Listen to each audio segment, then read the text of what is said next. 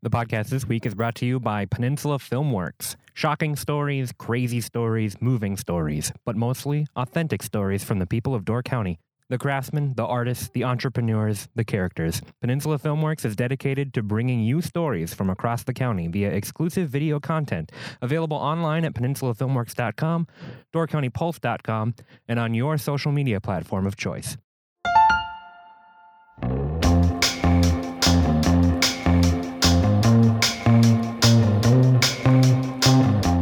Hello and welcome to the Door County Pulse podcast, where each week we'll talk with the writers and editors of the Peninsula Pulse about the stories you'll find in this week's issue. I'm Andrew Clyden, and I'm joined today by Jackson Parr, assistant news editor for the Peninsula Pulse. How's it going, Jackson? Not too bad, Andrew. Thanks for having me back on. Good. How was your fourth of July weekend? Uh, it was long. I work at the Whistling Swan over in Fish Creek, the restaurant, and uh, it was a busy weekend. Yeah, week, I would imagine. Week and weekend, to say the least. Yeah, there was, uh, I drove through Fish Creek a couple times and just traffic like you wouldn't believe the whole week. Um, with the fourth happening on a Wednesday, it's like nonstop from the weekend before to the weekend after. Yeah, it's funny. I thought that the whole Wednesday thing was going to throw it off a little bit, but really it was just busy every single day. Right. Well, and then Sunday became the grand exodus from the county. Like there, I, I heard that there was traffic from the stoplight before Sturgeon Bay all the way up to the farm. I don't even want to think about it. Yeah, exactly.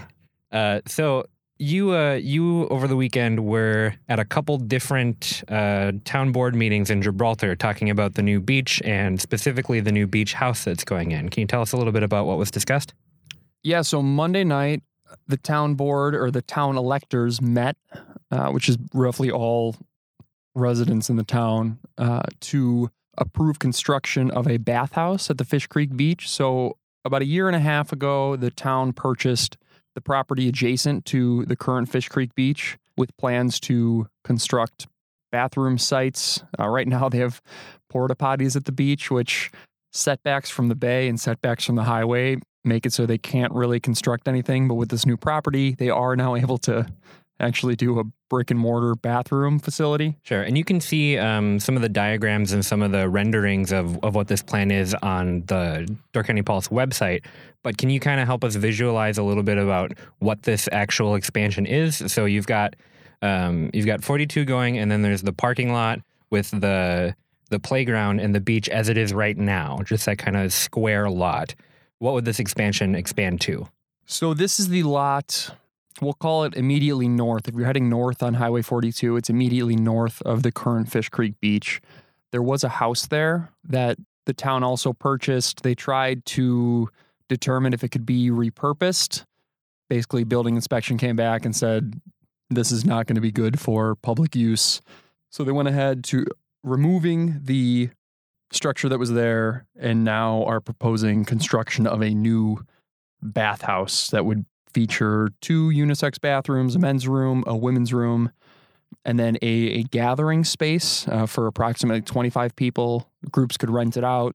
Uh, it does not look as though that proposed structure will take shape. So the meeting on Monday night, the town electors came came together. There was two to three hundred people uh, packed into the Gibraltar High School gym, and the electors rejected the proposed bathhouse structure. Right. So I, I think it's important to say, too, that you you had written your article, I believe, on the sixth about um, the vote coming up, and then the vote happened on Monday. So really quick turnaround for this one. Yeah, and the town got criticized for that. I mean, they, they were pre- the town was presented with the renderings and the cost estimates at their meeting last Tuesday, so a week ago from from this recording.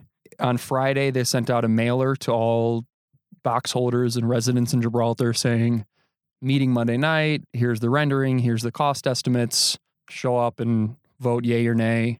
And the town caught some flack for feeling like there was a quick turnaround on that. I mean, Tuesday to Monday, sending out the mailer three days before the meeting. Right. And I'm sure on one hand, a quick turnaround is good because it means that things are getting voted on and things are moving forward. But at the same time, you're right. I mean, you get this mailer in your mailbox Friday, and then the vote is the following Monday. That is a pretty, it's, you know, to get there and, and vote, that might might be a struggle. Yeah, everybody's got different opinions. I mean, I don't know if anyone could say that government works quickly ever. So this this felt like a little bit quick of a turnaround to bring this to uh, the town electors. Sure. And uh, so the the bathhouse, like you said, um, bunch of, of bathrooms and a, a public gathering space, and all of this to say, even even with the vote and everything, this has all been part of the plan uh, for almost two years now. So when the, the proposal was first brought up, all of this stuff has now come from that.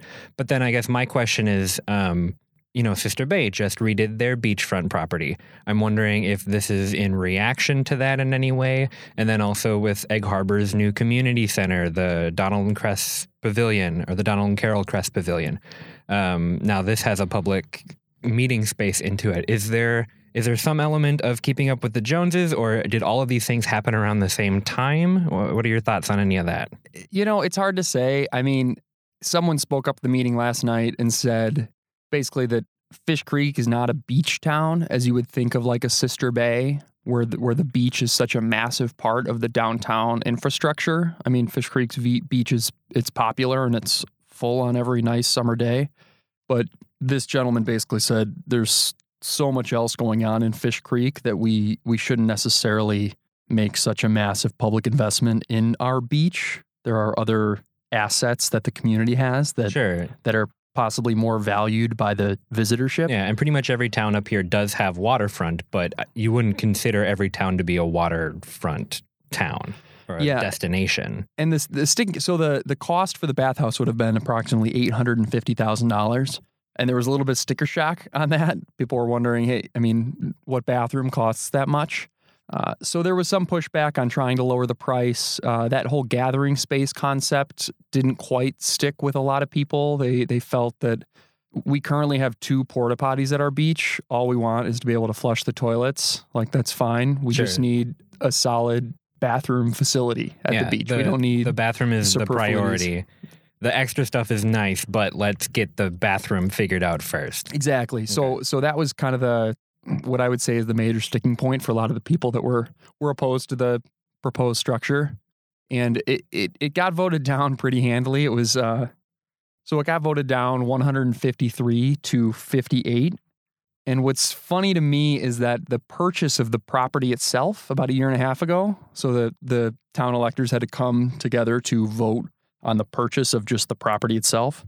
And that was like a landslide. It was like two fifty to thirty or something like that. So it's interesting to see the the support at the time from the town electors saying, we know this is a valuable property, good investment for the town, but they didn't quite latch on to this structure that was proposed by the town. Sure. And that's interesting, I think, because You you definitely have people on one side of like, yes, let's build, let's expand. And then you have people that are on the other side of that saying, let's keep it the way that it is and preserve what we have. But then you have a vote like this, which stems from more of a, a progress-based uh, purchase. And now this is much more middle ground. It's, you know, yes, we're doing this, but let's do it uh, a specific way. Or let's focus on getting things done under this price point. And so it's kind of interesting because you you always have um, advocates and opposition about any sort of, you know, work project or, or new construction up here.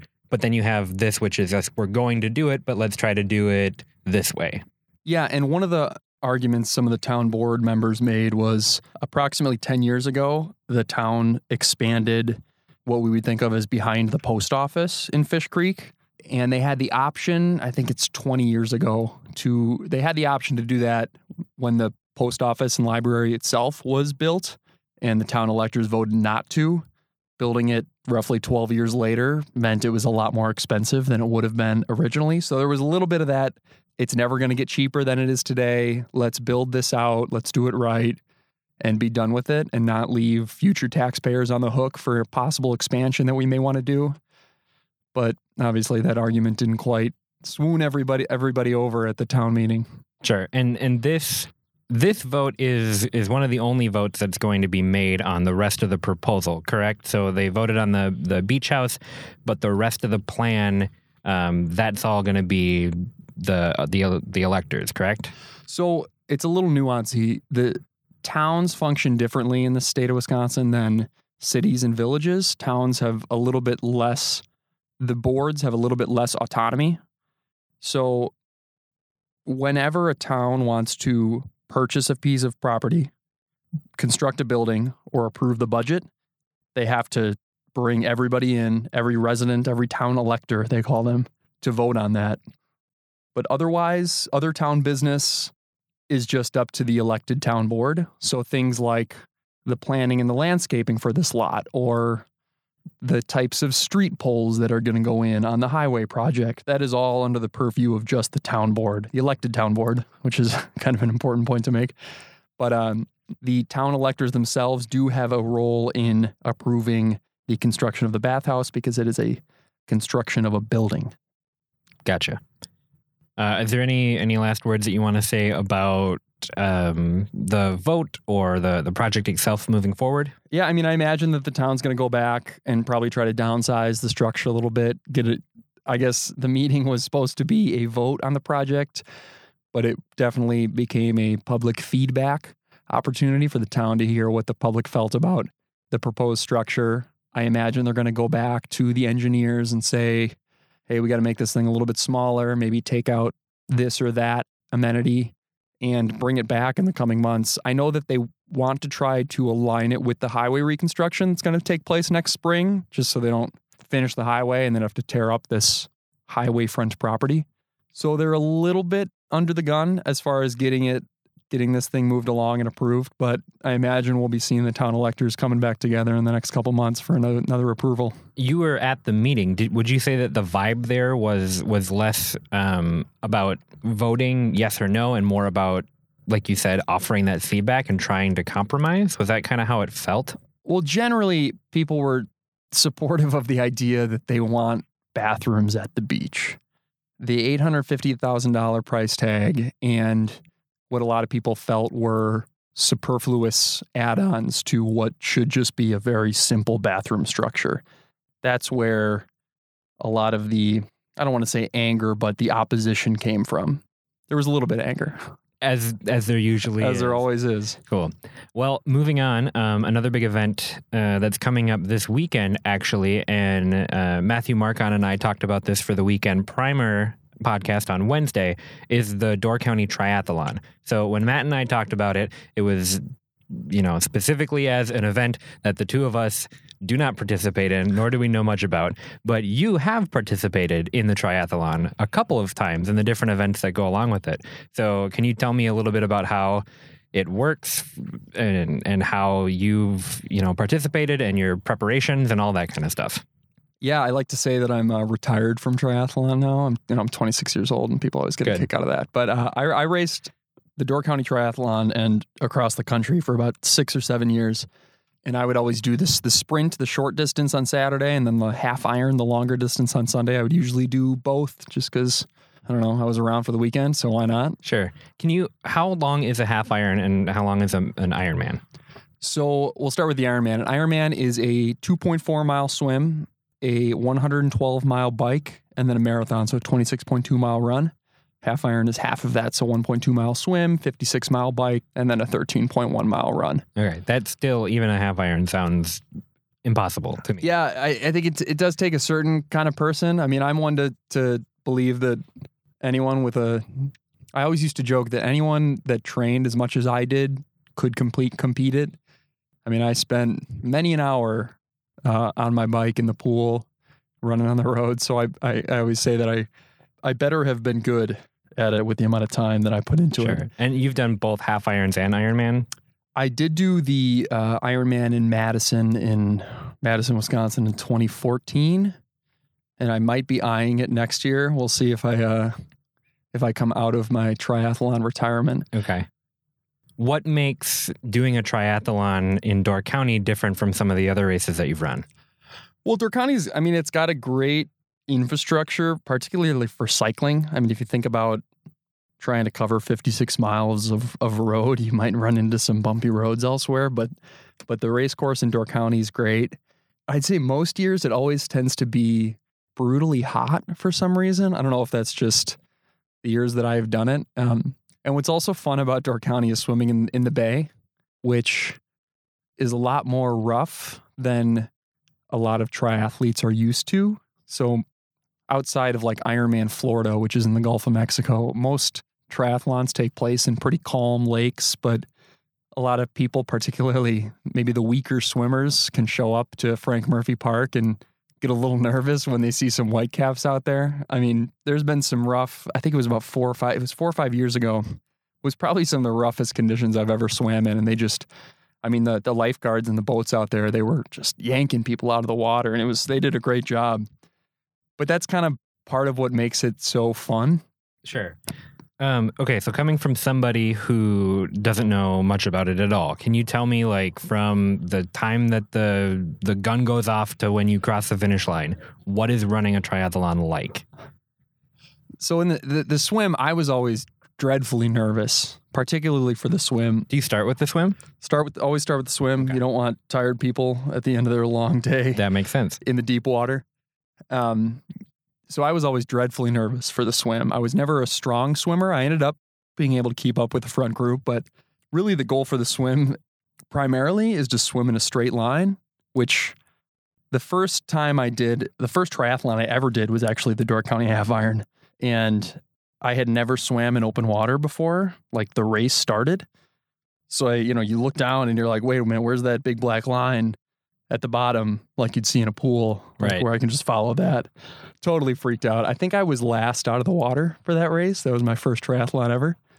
Done a little bit better since then, but yeah, the swim is just a matter of like keeping your head down, keeping straight, trying to stick on someone's feet so you go the right direction. Try not to get kicked or elbowed in the head too right. much. Yeah, I mean, Some of the some of the races, my wife has started racing this year. Some of the races that I've gone and the trails that, or the roads even, that, that people are running on, I I find it hard to imagine trying not to like bump into people when you're running. So I can't even imagine what it's like when you're all swimming. Yeah, the swim can be can be harsh. I mean, Door County does is is pretty good because it's such a big body of water and they do the wave starts. But like Ironman is known for their mass start. So you have two thousand swimmers in the water and they fire a gun and everybody's throwing elbows. I mean, that's right. It's go time. So you get out of the water and then it's what, onto the bike? Out of the water, onto the bike. Uh, I mean, to get into the weeds a little bit, usually spend the first couple miles of the bike getting used to being in an upright position. So you you just spent an, a half hour to an hour horizontal in the water. Uh, and sometimes you, you you get up, you get a little lightheaded, kind of need to find your legs. Right. So I always took the first couple minutes to get used to the, the change in body stress and really just to make sure I'm not going too hard. I mean, it's a long day, particularly the half iron. Mm-hmm. So you want to make sure you're not burning out too early. But the course is great. I mean, that that County G and B heading down towards Sturgeon Bay is just like a flat freeway for a bike. It's just super fun. Uh, going through downtown Sturgeon Bay is great. There's always a lively crowd there. And then as you start coming back into Frank Murphy Park, again, those last couple miles of the bike, kind of getting ready, like, I'm going to have to run a half marathon right now. What do I need to do to prepare for that? Right. Well, and and I, I used to ride my bike to and from work, and going to work was great because it was all downhill. But coming back from work was always the part that, you know, was challenging.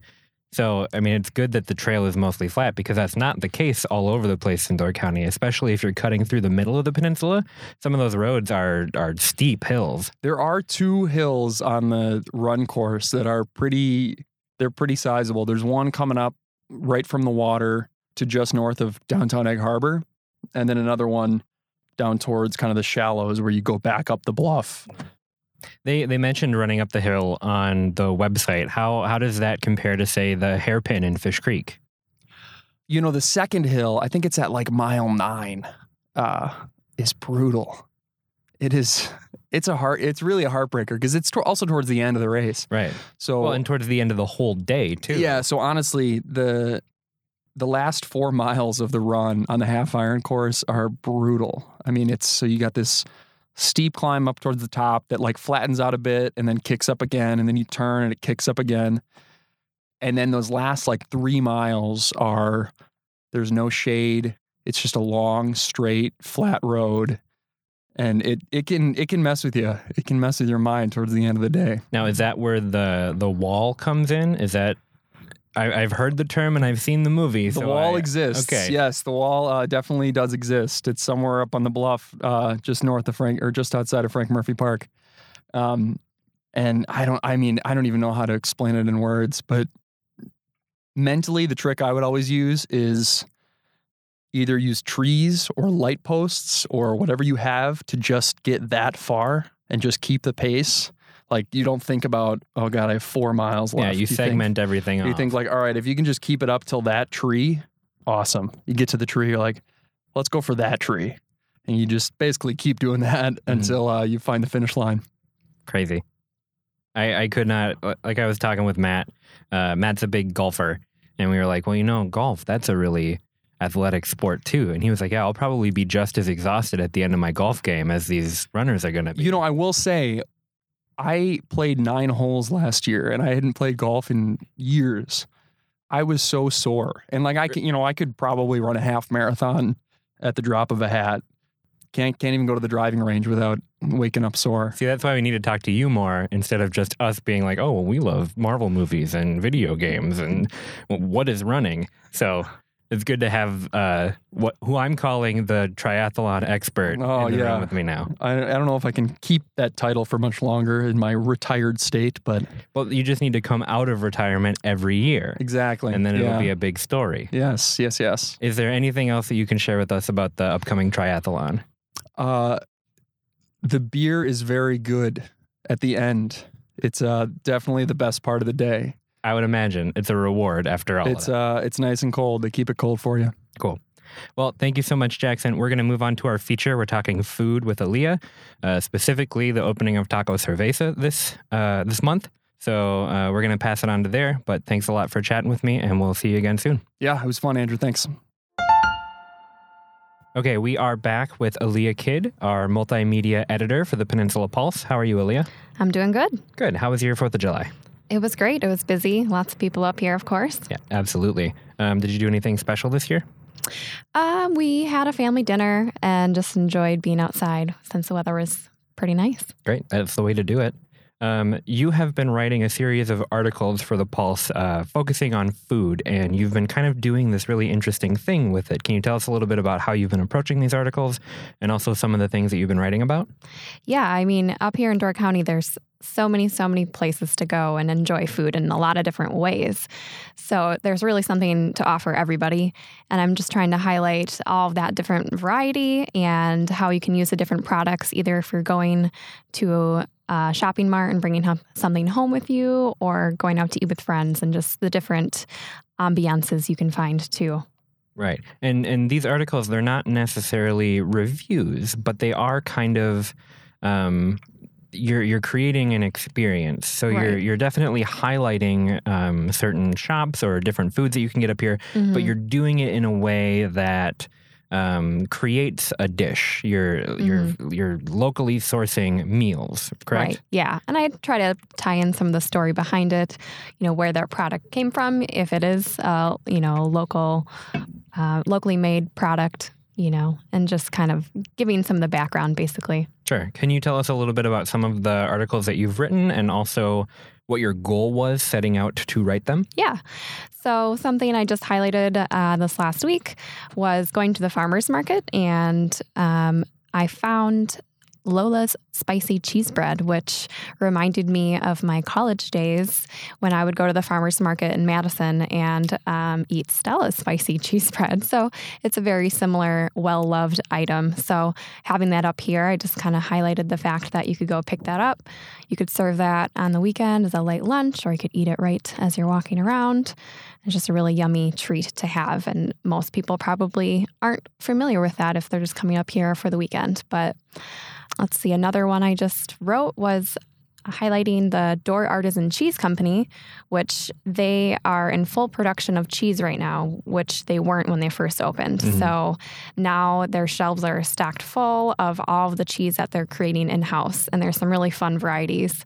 And if you didn't know already, Um, one of their cheddars won a great award at the World Championship of Cheese. So that's worth highlighting too. Right. So we can say that Door County is home to the best cheese in the world, right? Mm-hmm. Yep. Wisconsin has so many cheeses to offer, but it's really cool that there is actually a cheesemaker up here now, and that's getting recognition. Mm-hmm. Um, I particularly enjoyed that article because you set out to create a cheese board, mm-hmm. um, and you kind of talked about, you know, how you put together a cheese board. I didn't know that there was kind of a science between crafting uh-huh. a cheese board. Can you talk a little bit about that? Yeah, yeah. I mean, sometimes you see those photos of those just like really, really beautiful cheese boards, and it seems very intimidating to try and pick out what cheeses you want to use. But um, my rule of thumb is really just picking three different varieties that kind of highlight the different cheeses available and hits everybody's, um, you know, favorites. So there's like the the cheddar and the more classic cheese boards like the Colby um, or Munster. And then I like to include a, a fresh variety. So whether that's a soft burrata or goat cheese or feta, and then including another Asiago or something a little bit softer. Um, so it gives you those different textures, there's different flavors, and then you can mix in sweet and savory with some of the fresh too. You you also wrote an article about the McAvoy's uh, delicatessen. Mm-hmm. Now that yep. wasn't on my radar until I read your article. Can you oh, tell yeah. us a little bit about them? Yeah, it's the the reason I found them was um, last summer we were getting married up here and I needed to feed a group of people. And so I was looking for a quick and easy catering option that was great for lunch option. And they're located right south of Sister Bay, so really easy to stop in there, and they can create custom meals for you. So we had some gluten-free people that needed some gluten-free options and vegetarians. So they were really helpful putting together a menu for that. And turned out everything was super, super delicious, and everything is just, I, I was very impressed. They do um, they do made-to-order sandwiches, mm-hmm. um, but they also do paella. Yeah. And we've talked about their paella on the podcast before because mm-hmm. I've had it at the, the Pulse's um, big party that we have every year. Um, I've seen it at Uncorked, um, and now I finally know, oh, that's where it comes mm-hmm. from. That's where the paella is. Yeah. Yeah, so it's an interesting history. He started um, as just an in-home chef and doing catering events, and then he's gotten really popular doing his paella, Scott McAvoy. Um, but they just, they had opened the del- delicatessen, um, I think, two years ago, or this is their third season. So so they're just growing and growing, clearly. Cool. And now this Friday for The Pulse, you're writing an article about Taco Cerveza. Mm-hmm. This is the, the people behind Wickman House and Trixie's. It's their new restaurant in Fish Creek. Can you tell us a little bit about what you learned? Yeah. So right on the corner as you're going down through Fish Creek's uh, main main drag there. Yep, this would be where Stillwater's used yes, to be for yeah. people who know Stillwater's. Right, so a very popular destination there. Um, they've got the open patio, which they just renovated to make really, give it a really cool beachy vibe, and it's very al fresco. I felt like when I was there, I was sitting on a beach bar in Mexico almost, it reminded me of, because they have They have a ceviche taco. They have um, Korean-flavored tacos, inspired tacos. They have Door County-inspired tacos, of course, with whitefish. Um, so they serve a quite unique variety of different types of gourmet tacos, they're calling it. And the second part of the name, Cerveza, mm-hmm. um, they also have a, a bar mm-hmm. that you can sit at and you can get your tacos and your drinks. Um, really great dining experience, especially if you're just going there for the bar, because you get to kind of like um, Al Johnson's new uh, Stabor. Yes, there's Stabor outdoor mm-hmm. bar. It kind of gives you the same feeling. Mm-hmm. Um, and the guys at Wickman House and Trixie's, they have a very fresh, young vibe. Mm-hmm. And that's that's the kind of same thing that you get at Taco Cerveza. Yeah, definitely. Um, go ahead. And when I was sitting at the bar, um, I was asking, you know, what's what's great about your drink menu? And of course, there's some Modelo, and they also now have, I believe, Taco Cerveza on tap, which is uh, the beer made by Three Sheeps Brewery, especially for Taco Cerveza. And I believe that's very similar to like a Corona-type beer. But the server at the time, she was like, we have a great menu of canned wines, which I thought was pretty interesting. Um, Um, so at Trixie's, I know that they are really into creating this beautiful menu of wines, and they do the same thing here at Taco Cerveza, but it's canned. And they also have one red wine on draft. So I thought that that was really interesting, a very modern vibe. Yeah, very hip. Canned wines has, they've been on my radar for a little bit now, and it feels so weird. Like, even I feel weird about beer in cans, because, mm-hmm. like, I grew up, my dad would drink Coors Light every day in a can. um, and, like, you, you think about Bud Light in a can. Well, Coors right. Light is even worse than that. Right, right. Um, so I've always been aversive to cans. But then, like, I've been drinking um, the Door County Brewing Company stuff in cans lately. Mm-hmm. Um, and, and now there's wine that you can get in that way. Uh-huh. And I've I've had a couple different ones.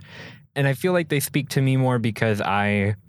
I steer away from the, the darker reds and the, mm-hmm. the more drier whites. That's kind of in my wife's wheelhouse. Mm-hmm. And I like the more fruit wines and the sweet stuff. And I feel like that's the kind of variety that you get in the canned. Yeah.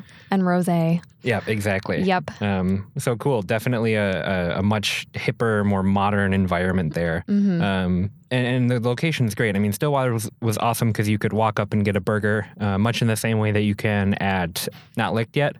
Oh, right, but, yeah. But tacos is such a good idea yeah. for that location. Oh, yeah, and I, and I did forget to mention, they do have a Shy Dog Taco, which um, was inspired by the Chicago dogs that Stillwater used to sell. So oh, they had nice. a lot of people coming up to them and saying, are you still going to sell the Chicago dogs? Because that was their favorite thing to get at Stillwater. Right. So they created a taco with the hot dog. So I tried that, and it was definitely... I will say it, you know, it tasted more like a, a hot dog than a taco, but with the story behind it, I get why it's all tied together. Sure. Uh, me and my wife went a couple times, and she got really into the menu, and she tried a bunch of different types of tacos. Mm-hmm. I stuck to the classico, just your standard taco. But, like, that was the thing that had to nail it for me. Yeah, right. Like, if, I, if they're going to open up a taco place, I really wanted their taco to be great. Yeah. And it was. It awesome. was...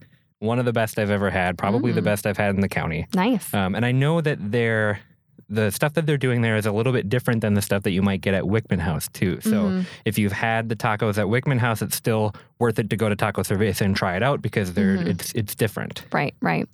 Yeah, and the other thing I tried was the elote dip, which is basically, elote is a Mexican street corn, which you can buy at street carts, and it's essentially a corn on the cob lathered with a mayo aioli type sauce.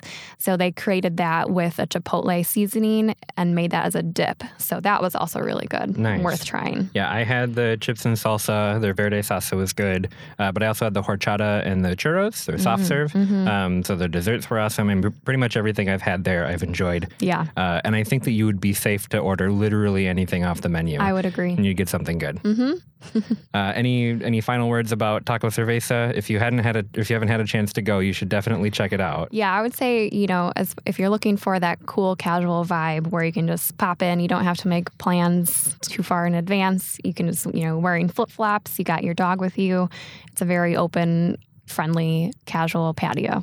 They're open uh, Wednesday through Sunday. Mm-hmm. I would recommend like Wednesday right when they open because they load up real quickly. And maybe it was That's just true. fourth of July week was yeah. inflating, but I mean, they're they're very busy. Mm-hmm. I got lucky each time to get a chair, yeah. but you're not worth, always going to be that lucky. Worth the wait though, yeah.